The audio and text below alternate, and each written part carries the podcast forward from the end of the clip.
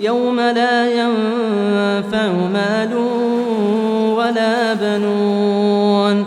يوم لا ينفع مال ولا بنون. إلا من أتى الله بقلب سليم. جواز المرور القلب السليم. جواز المرور إلى الجنة. الله أسأل الله تعالى أن يكون أهل الجنة. هو هذا القلب السليم. أنت ما تستطيع أن تخرج من بلد إلى بلد إلا بجواز.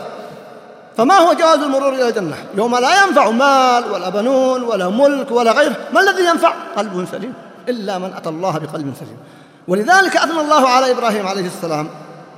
وكلا الآيتين في قصة إبراهيم. قال إذ جاء ربه بقلب سليم. وقد اختبره الله جل وعلا في مواطن عدة. ومن أخصها ما سمعنا قبل يومين في قصة ابنه. فلما أسلم أي استسلم هو وإسماعيل عليه السلام. وتله للجبين. تصوروا رجل يا أخوان إبراهيم عليه السلام جلس ينتظر الولد 120 سنة وهو عقيم وقيل 150 سنة.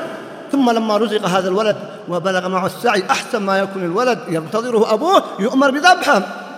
ويذبحه هو ما يقال دع أحد يذبحه تصوروا كيف؟ ومع ذلك إبراهيم عليه السلام استسلم فلما أسلم كلاهما افعل ما تؤمر يقول إسماعيل عليه السلام. أيضا هذا سلامة قلب إسماعيل عليه السلام.